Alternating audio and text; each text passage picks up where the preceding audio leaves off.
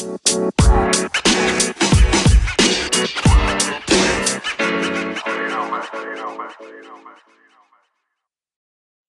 んにちは、ニュースピックスコンテンツキュレーターの平山修一郎です。この放送はソーシャル経済メディアニュースピックスがお届けしています。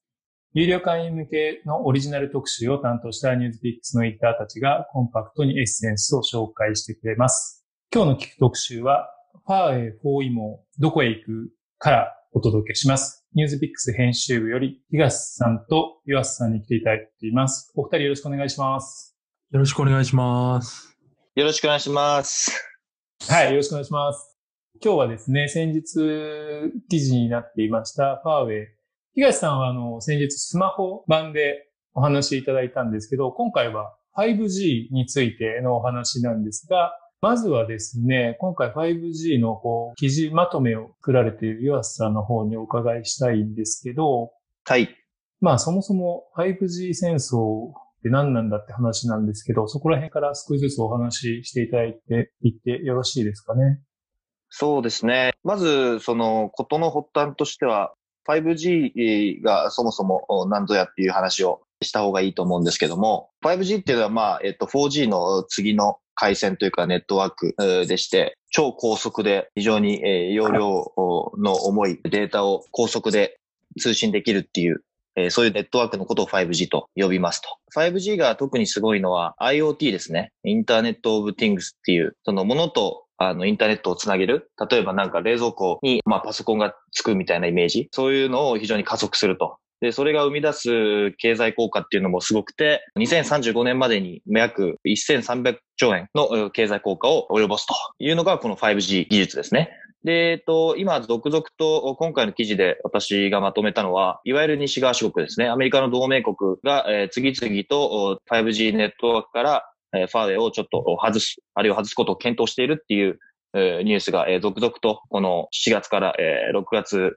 にかけてですね、飛び込んできたので、それをまとめたという感じですね。はい。まあ先日東さんにはスマホで Google が使えなくなったよ。それも結構アメリカとのいろんな戦争の中で行われていることですみたいな話があったんですけど、まあ今回アメリカがこの 5G に対してもまあ中国の企業でファーウェイにちょっかいを出しているというか、包囲も作り出しているなんですけど、これそもそもファーウェイって 5G でもそんなにすごいんですか？そうですね。まあ、あの、前回ファーウェイをまとめた記事は、まあ、おっしゃった通り、そのスマートフォンを中心に、まあ、Google がうんぬんみたいな、使えないけどどうするのって話だったんですけど、まあ、そもそもの発端としては、その 5G の技術とかでリードしてたファーウェイに対して、まあ、アメリカのトランプ大統領、アメリカの企業から部品を輸出することを禁止したりとか、まあそういったところで、まあその制裁を加えてきたわけですけども、まあそれが何につながるかというと、もちろんスマホも使いづらくなることはもちろんなんですが、その 5G、その次世代の通信の主導権争いというか、うん、このやっぱ 5G がもたらすその経済効果っていうのはさっき岩崎記者があの話した通りめちゃくちゃ莫大なんですよね。なので、それで、まあ、主導権を取られたくない、まあ、中国に主導権を取られたくないっていうのが、まあ、アメリカの思惑なんですよね。で、まあ、なんでファーウェイが狙い撃ちされたかっていうと、おっしゃった通り、その、5G においてかなりリードしてるんですよね。その特許、うん、5G に関する、まつわる特許の数が、世界の企業でトップだったりとか、まあ、あとは後ほどちょっとお話しするんですけど、その基地局ですね。その、まあ、スマートフォンをの電波をつなぐ、まあその 5G の通信をするための、まあ基地局の、まあ世界シェアもファーウェイが1位なんですよね。なのでまあそのファーウェイを潰すことによって間接的にというか、まあ中国をもうその 5G の主導権から引きずり下ろしたいっていうのが、ファーウェイ制裁の意図になるというところなんですよね。これ、岩瀬さんにお伺いしたいんですけど、はい。これ、ファーウェイってそんなに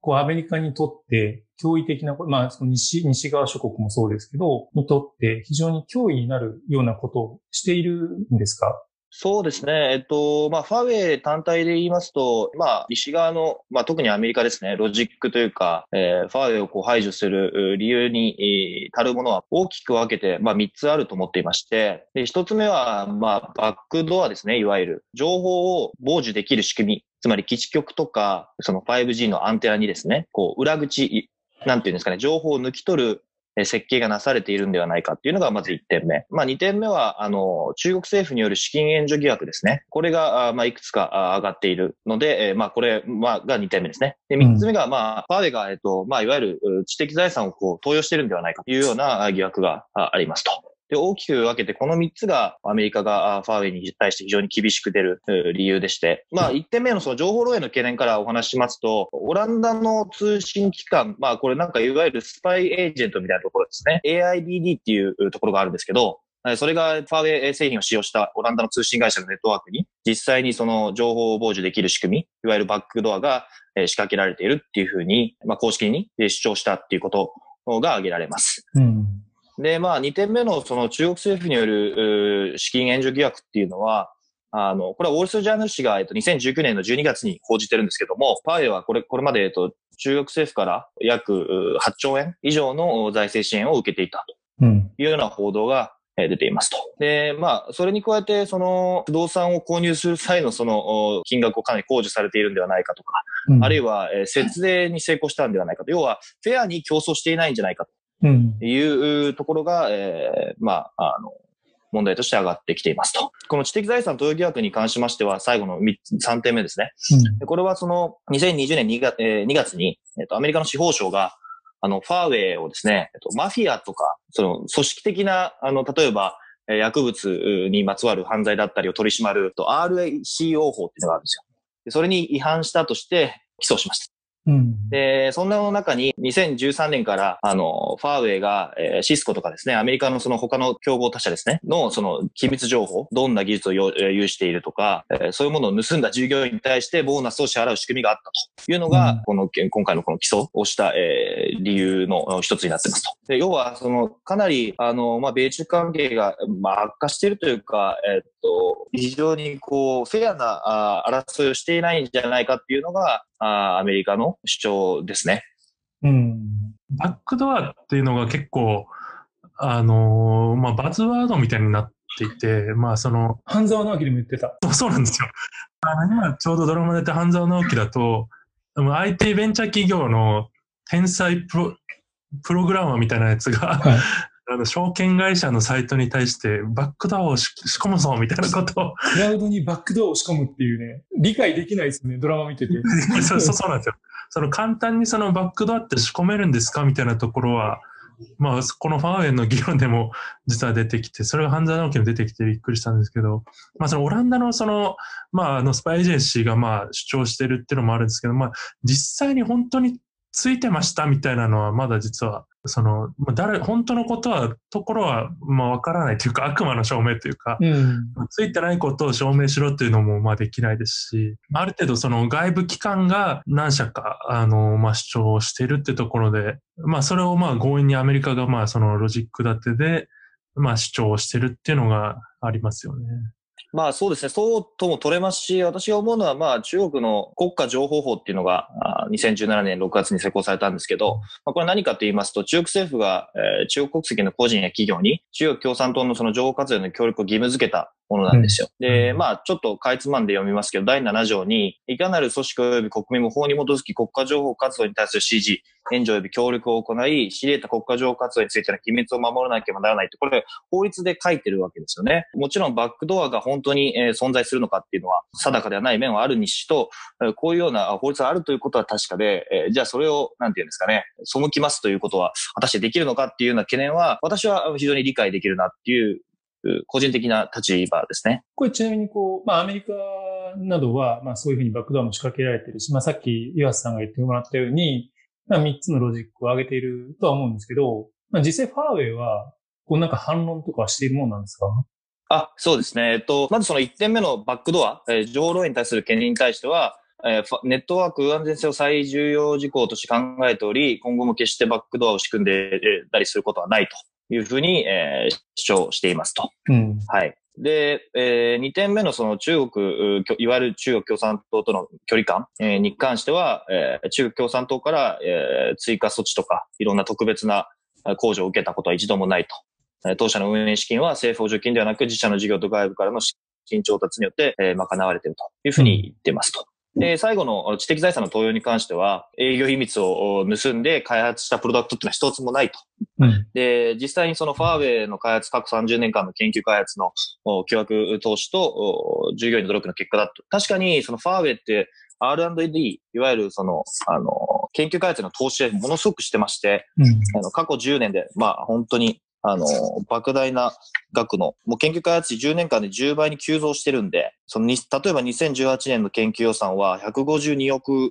ドルで、この研究予算を、あの、上回ってるのは、Google、Amazon、Samsung の3社だけなんですよ。うん。なので、実際にそのいろんな企業努力っていうのはもちろんしてるのはもう間違いないし、えー次のその 5G 派遣に向けてものすごく力を入れてきたっていうのは、これはもう紛れもない事実であると思います。まああれですよね。中国は、まあ国策としてテクノロジー企業を支援して。まあこれどこの国もそうだと思うんですけど、各国いろいろと企業の支援の仕方はいろいろあるので、まあそれあの違う国から見るとちょっと違法性というか、疑念を生じるとこあるかもしれないけど、まあ中国にある企業として中国政府からの支援、まあ何かしらあると思うんですけど、まあ別に普通だと思っているっていう感じで、当然かなと僕は思ってるんですけど、まあそういうところだったりするんですかね？あの、中国はその、まあ、習近平が掲げる産業政策で、あの、中国製造2025っていうのがあって、これ何かっていうと、まあ、例えば宇宙とか、海洋エンジニアリングとか、バイオ医薬とか、その中に、えーまあ、新しい次の、なんていうんですかね、世界を一変させるようなテクノロジー投資をどんどんしていくというふうな計画を立てていますと。で、その中に 5G も当然入っていまして、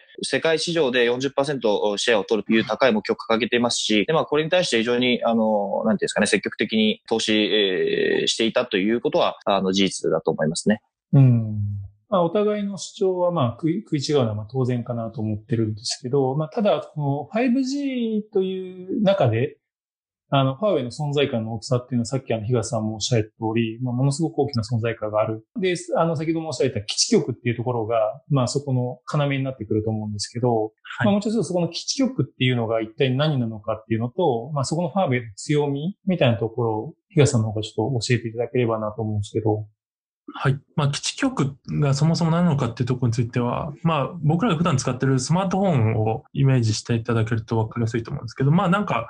なんとなく、やっぱ街を見ると、なんか電波塔みたいなのがまあ立ってたりとか、うんまあ、電柱とか、まあ、家に電気がを送るための電柱とか、それとは別にいろんななんか電線とかなんか電波を送りそうな塔みたいなのが立ってたりすると思う。まあ、まず僕らが普段電話したりとかメールしたりするときっていうのは、僕らの携帯から相手の携帯に直接電波が届くわけじゃなくて、まあまずそのいわゆる基地局ってとこに電波を届けますと。うん。で、その後基地局から、まあもう少し大きな、その、まあ交換局と呼ばれるんですけど、まあそのデータ通信の設備とか音声を、電波を音声に変える、まあ交換するような設備が整ってる、まあ施設に、まずは飛んで、その施設からまた相手の、電話した相手の、あの、まあ僕と、今、例えば岩崎記者って今、あの、全然別々のところ話してるわけですけど、あの、僕の家の近くの、一番近い基地局から電波が行って、まあ、そこからまあ交換局に一旦預かって、その交換局からその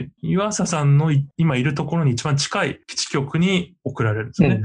で、その基地局からまたその電波が岩佐さんのスマートフォンに届いて、まあ電話がつながると。うん。まあなんとなくその橋渡し役というか、まあ通信のその仲介をするのがまあ基地局になるわけですけど、まあ当然その基地局が1個立ってるだけじゃ、もう何万人何億人って使ってるスマートフォンの通信を全部対応はできないので、まあ日、街の至るところにまあ基地局っていうのは立ってるわけですね。で、もちろんその基地局っていうのはいろいろ種類があって、まあ、そのさっき言ったその電波塔みたいに大きな基地局もあれば、なんかビルの屋上とか、あの高層階にちょこんってある、まあちっちゃい基地局だったりとか、まああとはその、まあ地下、まあ今だと地下鉄だったりとか地下の、まあショッピングモールとかでもまあスマホが快適に使えるのは地下に、もうやっぱり地下につけとく用の基地局があったりとか、うん。なんかいろんな大きさだったりいろんな種類の、まあ、基地局があるわけですけど、あの、まあその街中にでっかい電波塔も建てられないので、まあ特にその 5G の基地局に関してはもう今、あの、都心がまず中心ですよね。うん。ドコモ、ちょっと脱線してますけど、ドコモとか今ソフトバンクとか au だと、もう今 5G 通信って始まってるんですけど、うんまだ都心が中心ですよね。その、そうですね。京都の23区一部だったりとか。なんか品川とか渋谷あたりでしたっけ？そこら辺ですよね。はい。ただその品川とか渋谷にでっかい基地局は建てられないので、うんあの 5G 専用の基地局も、まあ小さいところにちょこちょこ網を縫って建てなきゃいけないみたいなのがありますと。でそこでファーウェイがすごく重用されるんですけど、で、ファーウェイの基地局の特徴はもうとにかく小さくて軽いと。うん。で、小さくて軽いと何ができるかというと、まず設置するのが、に、まあ人が、人手がいらない。うん。あの、もう一人の作業員がリュックに背負って持ち運べるぐらい、まあ軽くて簡単って言われていて、まあそれだけでその人件費のコストがまず浮くわけですね。うん。まあ結構ずっとファーウェイってそういうふうにちっちゃくコスパがいい基地局を作ることで、そのシェアを伸ばしてきたわけですけど、うんあの、まあ、なので、例えばアフリカとか、ちょっとアジアのあの国とかは、まだ今ファーウェイの、まあ、基地局のシェアが特に高いところって言われてて、やっぱそこら辺の通信事業者は、やっぱお金がないんですよね。うん。なので、安くて建てられる基地局のベンダーにまあ依頼をしてて、それがファーウェイだとうん。いうのがあるんですけど、5G に関しては、安いし、あの、性能もいいって言われていて、うん。なのでもうどんどんどんどん需要が、まあ、高まっていく。まあ、現に今シェアも1位なんですよね。そういうファーウェイが作ってるその機械が性能がいいってことなんですよね。性能がいいんですよ。ん。おーなので、まあ、日本のあのベンダーはファーウェイまだ採用してないんですけど、うんまあ、日本と同じように、まあ、世界でも、今からその 5G の競合で言うと、まあ、エリクソンだったり、ノキアっていう、まあ、会社があるとか、まあ、サムスンとかもそうですね。まあ、NEC とか別も、まあ、ほんの少しだけシェア持ってるんですけど、あの、世界で言うとまだ1位ですと。で、まあ、あの、その小さくて、その、ちょっとしたところに設置できる基地局っていうのが、まあ、求められているので、まあ、まずファーウェイが、まあ、第一候補にやっぱ上がるというところがありますよね。素人的に質問なんですけどはい、今僕たちが普通に使ってる電波って 5G じゃなくて 4G じゃないですか。これはまあ比較的こう便利に使えてるというか、もうほぼいろんな地域をカバーしてると思うんですけど、はい。これをなんかソフトを変換して 5G になったりしないんですか？まあ結構、んあのーなったりもできるみたいなんですけど、その、やっぱ基地局、まあゆくゆくはやっぱ 5G に変えていかなきゃいけないっていう時に、やっぱ基地局は、あの置き換えなきゃいけないみたい。なので、まあ、ただ、その、ここでも、あのまたファーウェイのメリットの一個として、その、今の、今 4G の基地局がポンってあるところに、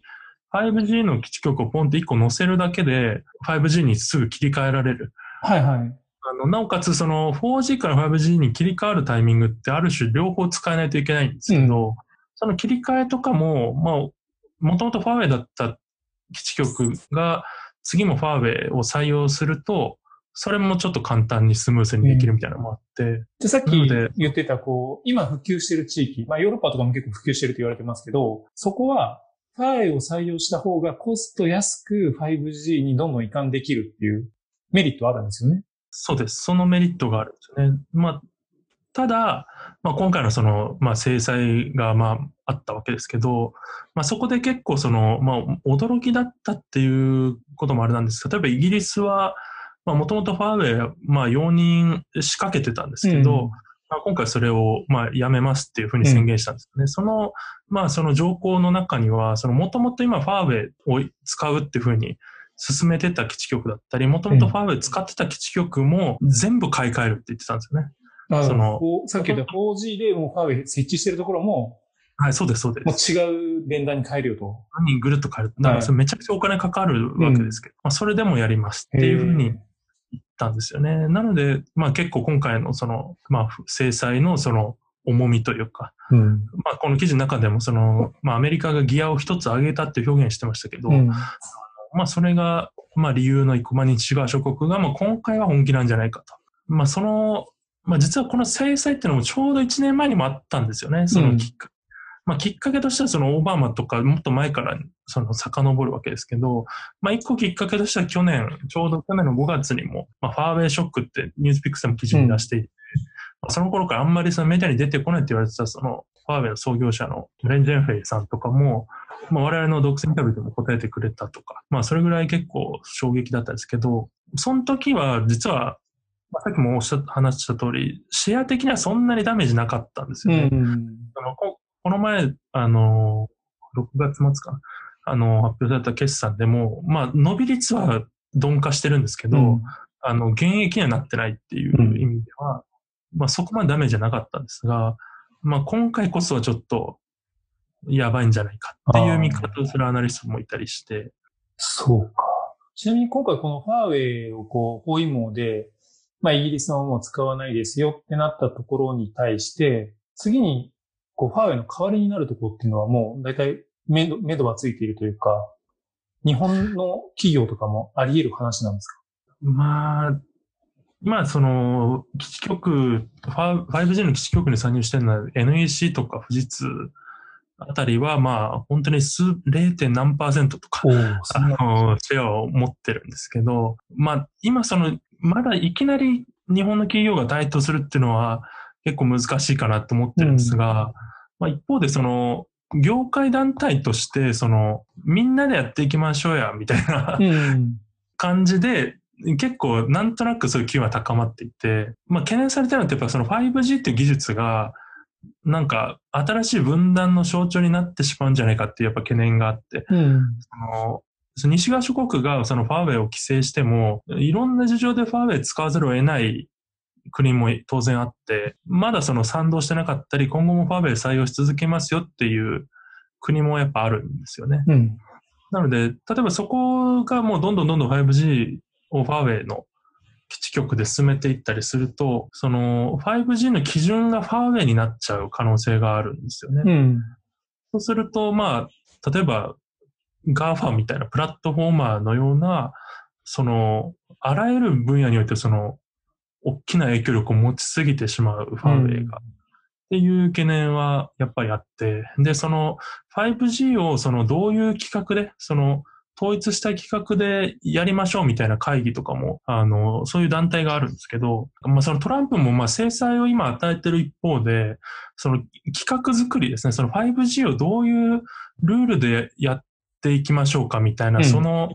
そこの会議にはファーウェイも参加していいっていうふうに言ってるんですよ。え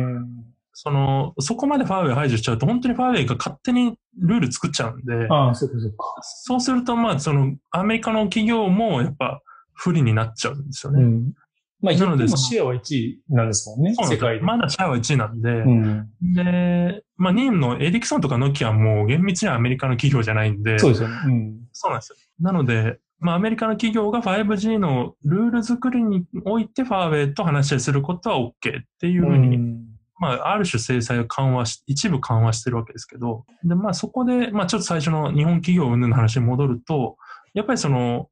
一社が独占して基地局を作っちゃうと、結構そこにやっぱ偏っちゃう可能性があるんで、うんまあみんなで手を組んで、その、みんなで同じような統一企画を作っていきましょうみたいな。それが割とその業界団体全体の、まあ、思惑というか、まあ、そうですよね。だって、こう、ルールが違って、例えばアメリカ行った時は、普通に日本から持っていたスマホ 5G 使えるけど、違う国行ったら使えないですよはちょっと困りますもんね。そうなんですよ。その、やっぱりその動画が高速に再生できるとか、まあゲームだったりとかオンラインで何かやりますって時ってやっぱ世界中でやっぱ同じルールで、同じパソコンの同じ通信規格でやれた方が絶対いいはずなんで、うん。まあ例えばその、まあ世界シェア2位のエリクソンと、まあ富士通がまあ一緒にその無線 5G の基地局を作りましょうって手を組んでたりとか、まああとはそのシェア3位のサムスンが、と NEC が手を組んで、あの、まあ基地局作ったりとか、まあ営業もそうですよね。一緒にやっていきましょうみたいなことを言ってたりとか、まあ、なんとなくそのファーウェイ以外の、あの、ベンダー同士で今手を組み合ってたりはするんですよね。なので、まあそうなればいいですけど、だこのまま今のその状況が続くと、まあそのファーウェイが独自で作ったルールが、あの、まあ世界基準に、まあ世界基準とまでいかないですけど、まあ過半数、うん。例えば基準になってしまっている可能性はあって、そうなった時にアメリカがかかまた蚊帳の外になるっていう可能性もなくはないですよね。うん。これあの、岩瀬さんに聞きたいんですけど、今の東さんの話で言うと、はいはい。こう、みんな包囲網でファーウェイを外そうとしているって言いながらも、いや、まあ味方もいるんですみたいな話があったと思うんですけど、うんうんうん。例えばこう、世界的にファーウェイの味方している国だったりとか、あと、はたまたじゃあ日本はどうしてるのとかっていうのは、どう、どうなってるのか教えてもらっていいですか、そうですね。まず、その日本で言うと、もうかなり早い段階から 5G に関して2019年5月にソフトバンクは 5G をおファーウェイ選んでないんですよね。うんあの、ノキアとエリクソンを選出していますし、まあ、ドコモもお続いて2019年の9月にファーウェイ、えー 5G 基地局にファーウェイ製の機器は使用していないと。うん。で、10月にえー KDDI もおノキアとエリクソンを選んだというような形で、まあ日本はほとんどもう 5G においてはあファーウェイを使わないというふうな姿勢があ出ていますと。あ味方というその表現が、なんていうんですかね、正しいかどうかっていうのはわからないんですけれども、うん。まあその一部うアフリカ諸国ですね、あの、ケニアだったりとかレソト、まあこれはもうその一帯一路政策で、あの、巨額の投資マネーがアフリカに流れ込んでいて、まあ、それももちろんその 5G、まあ、その中核に位置しますよね。なので、まあ、もともとお金ないところにポンとお金出して、えー現地のこの通信会社と、あケニアの場合はサファリコムっていうあの大手通信会社ですね。で、これが、まあ、あパートナーシップ提携に前向きだと。で、まあ、あと南アフリカはもうすでに 5G、あの商業、う商業じゃないですね、モバイルネットワークを開始してて、MTN っていう南アフリカの通信会社があるんですけども、それがおヨハネスブルクとかケープタウンでパワーウェイ機器を使った 5G モバイルネットワークをお開始していますと。で、ただ、まあ、ちょっと立場がわからないのは、まあ、ドイツとロシアでして、うんあの、一時、あの、ドイツテレコムっていう、あの、ドイツの通信大手があるんですけど、まあ、5G 技術においてファーウェイとの共同を強化すると報道。これは、あの、イギリスがもう、あの、一点、よ容認派だ、ファーウェイ容認派だったのが一点もう完全にすごく厳しく出るっていうふうに、もう立場を表明してから、あの、このニュースが出たんですよね。ドイツテレコムがファーウェイと共同するんじゃないかと。うんで、まあ、後にこれはドイツテレコム公式にあの否定していますんで、まあ、正直ちょっと、あの、本当のところはまだわからないっていうのが、えー今実際のところかなと思っていますと。あのロシアはちょっとまだ、あの、これはフィナンシャルタイムズの記事からなんですけども、あの、中国かアメリカかを選ぶ時が来たと。で、まあ、我々アメリカから制裁を受けているが、中国から受けていないと。でどちらにつくかは明白だっていうふうに、まあ、これは中国を選ぶと、この、本当かどうかわからないですけど、ロシア政府関係者はまあ言ってるうんわけですよね。なので、まあ、ちょっと今の段階で、その、なんていうんですかね、ファーウェイが、えーこれからどこを囲っていくのか、ファーウェイがっていうか、どこがファーウェイを利用していくのかっていうのは、まあ、ちょっとまだ、あわからない点はありますけども、まあ、ただ、あのこの記事を出した直後にですね、フランスのその、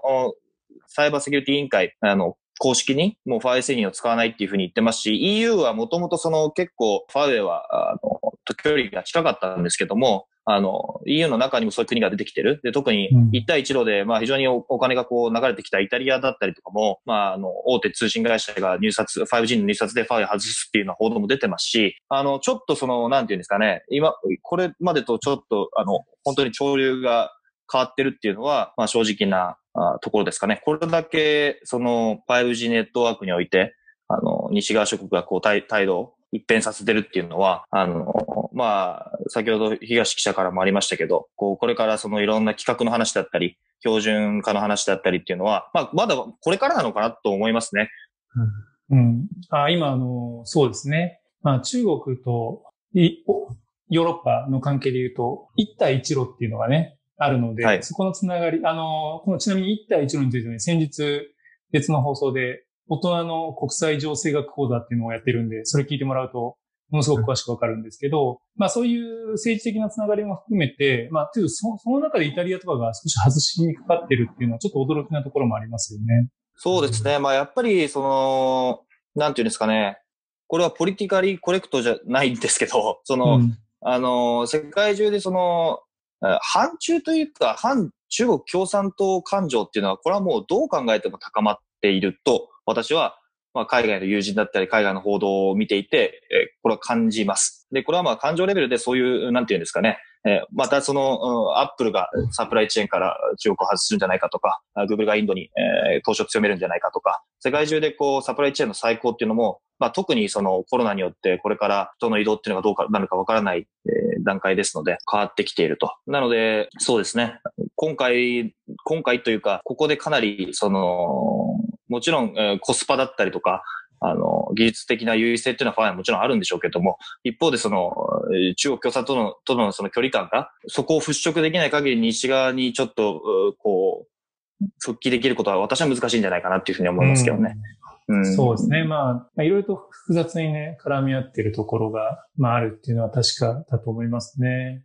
まあ、ちなみに、こう、あの、最後にちょっと一つ聞きたいんですけど、こうアメリカが、まあ、これほど熱心に、この先日のヒガさんと話したスマホの件もそうですけど、ファーウェイを狙い撃ちにしている背景っていうのは、これ、な、何が一番大きいんですかね？そんなに 5G って美味しいというか、重要なことなんですかね？まあ、5G もとすごく美味しいですし、まあ、その基地局、基地局ベースで言うと、やっぱアメリカにプレイヤーがいいないっていうのも、ん。まあ一個要因だと思いますし、まああとはその、ファーウェイってやっぱかなり底力のあるというか、うん。まあ例えば去年その、ファーウェイショック、まあ制裁があった時って、ファーウェイともう一個、まあ ZTE っていう、はい。まあ今回もの制裁にも入ってるんですけど、うんもう ZTE に関しては、もうもちろん大きな会社ではあるんですけど、制裁しますって言われただけで、めちゃくちゃえげつない罰金払って、へりくだったわけですよね。うん。まあでもそこでもファーウェイってまだ、うんまだ粘っていて、うん。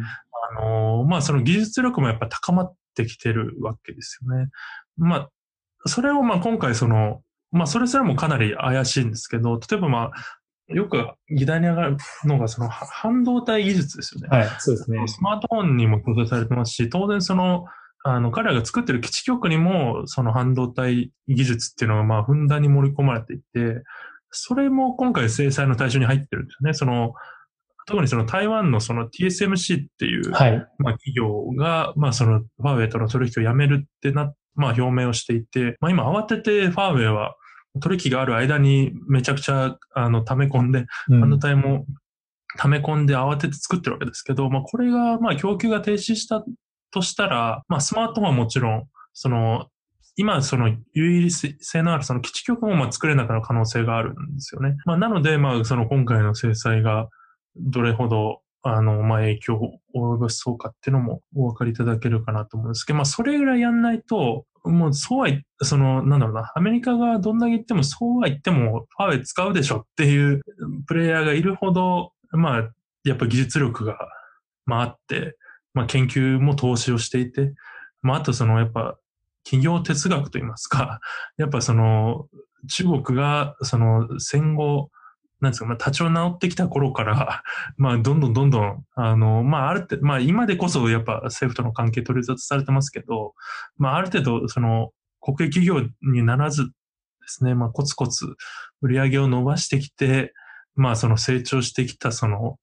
まあ、底力っていうんですかね。うんまあ、やっぱちょっと並大抵の企業、まあ、非上場ですから、あの、に関わらず、最新の決算だと、グループ売上って、まあ、約13兆円ですよね。うん。あの企業にまでまあ成長してるわけで、まあ、ちょっとやそっとじゃ殴っても起き上がってくるっていうのが、うんまあ、この1年経ってもまあ、まだピンピンしてるわけですから。うんそうですよね。それこそね、僕も先日出たニュースでびっくりして、はい。4月6月の世界のスマートフォン市場って、ああ、はいはい、はい1位。になりましたよね。になりましたね。この状はい況で。でこ、の状況で。これがえっ、と、去年とかだと3位なんですよね。サムスンがいて、アップルがいて、ファーウェイみたいな状況だったのが、一気に飛び越えて、トップに立っちゃってる。これだけ制裁されてるのに。で、先日、あの、東さんに話してもらった通り、Google 使えない問題もあるはずなのに、まあ、はいそこに関連のないものも売っているってのあると思うんですけど、まあ、そこも結構驚いて、やっぱ底力が半端ないなって気はしますよね。そうなんですね。まあ、今回それがまあ本当に揺らぐことになるのかっていうところはまあ注目したいなと思いますけど、まあ、それで言うと、ニツピックスってやっぱファーウェイを研究した記事って、まあ過去に何度もやってますので、まあいかに、まあ奥深い企業であるか、まあその彼らのその肩を持つわけじゃないんですが、まあその企業哲学としてやっぱかなり積み上げてきてる企業ではあるので、まあそこは、まあ注目しながら、まあニュースを見たりすると、またちょっと面白いのかもしれないですね。そうですね。あの、ニュースピックスも本当にいろんな記事をファーウェイについては出していて、まあ、編集長の池田さんとかもね、直接インタビューされたりしているんですけど、まあ、僕たちが注目しているのは別に肩を持っている、あの、東さんおっしゃる通り肩を持っているわけではなく、この企業に注目してテクノロジーを見ていることが非常に面白いというか、わかりやすい、そうですね。あの、まあ重要な企業であるということだと思っているので、あの、そこはね、あの、いろんな記事あるので、またこれ、あの、参考に見ていただければと思いますけどね。岩崎社どうですか？まあそうですね。まああの、もちろん、あの、なんていうんですかね、えー、技術の優位性だったりとか、あそのテクノロジーがいかにすごいかみたいな話は、それはそれで、えー、いいと思うんですけど、まあ先ほど来私が申し上げているように、まあ特にその、やっぱり中国共産党との距離、距離感っていうのを、この、これをまず払拭できない限りは、ファーウェイ自身がですね、まあ非常上っていう話もありましたし、私は、これは、その、あの、安全保障の問題なので、経済どうこう、それはもちろんありますけど、その上に来るマターだというふうに理解しておりますと。で特にその、あの、ファーウェイ包囲網の中に、まあ、あの、カナダとオーストラリアもですね、あの、ファーウェイの通信機器を 5G にネットワークによって使わないっていうふうなあの発表しましたし、で、このカナダ、アメリカ、イギリス、カナダ、オーストラリア、ニュージーランドで、まあ、ファイブアイズっていう、その、あの、同盟、えー、機関なんですよね。で、これがその、もともとできたのが、あの、1946年で、当時そのソ連とあの東欧の衛星国、つまりあの共産権の国家に対して、まあ、何か悪いことをするんじゃないかっていうふうな、なんですかね、悪いことするっていうか、こう、俺たちで手を組んで、えー、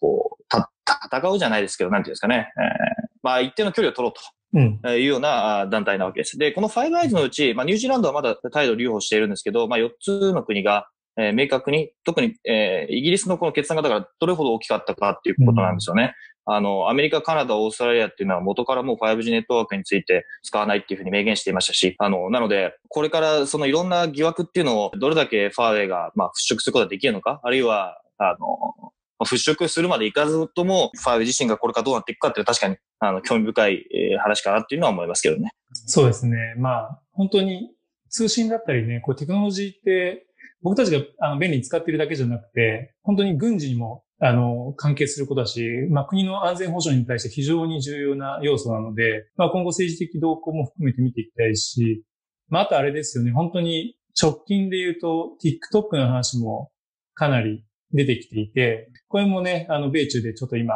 あの、ホットな話題ですけど、まあ、ここら辺もね、引き続き僕たちはウォッチしていきたいし、あの、ぜひ皆さん何かね、あの、分かってきたらまた記事を書いていただいて、喋りに来ていただきたいなとじゃあ今日、えっ、ー、と、5G について、ファーウェイのことを話していってもらいましたけど、まあ最後にお二人一言ずつね、いただければと思っています。じゃあ、岩瀬さんから一言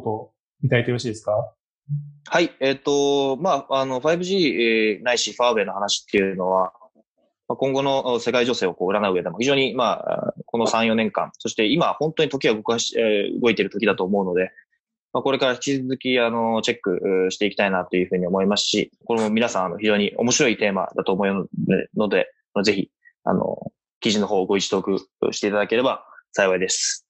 はい、ありがとうございます。じゃあ、東さん、最後にお願いします。はい。えっと、まずさっき岩崎記者が言ってたみたいに、まあ、その、経済メディアではあるんですけど、まあ、経済だけに影響がとどまらないというか、まあ国、国際情勢の話なので、まあ、堅苦しいテーマに思いがちかもしれないんですけど、まあ、その今、巷に溢れているその 5G っていうのが何なのかあっていうのも理解するために、まあ、そのファーウェイだったり、まあ、そのトランプ大統領の思惑、そのファーウェイのバックグラウンドみたいなのが知れると、まあ、より興味深く、まあ、あのー、普段のニュースも見ることができるのかなと思いますので、まあ、特にそのファーウェイに関する記事はニュースピックスかなりオリジナルでたくさん持ってるので、まあ、ちょっと興味がある方は、あのー、そのまま覗いていただきたいなと思いますね。はい、ありがとうございます。えー、っと、今日ご紹介したね、記事については、えー、リンクを貼っておきますので、そこから読んでいただけると思います。また、あの、ファーウェイの記事もたくさんあるので、えー、検索でファーウェイ検索していただくと、たくさんオリジナルの記事出てきますので、そこもぜひ読んでいただければなと思っています。えー、今日はですね、えー、ファーウェイ包囲網どこへ行くについて、ニュースピックス編集部から東さんと岩瀬さんに来ていただきました。お二人ありがとうございました。ありがとうございました。ありがとうございました。ありがとうございまし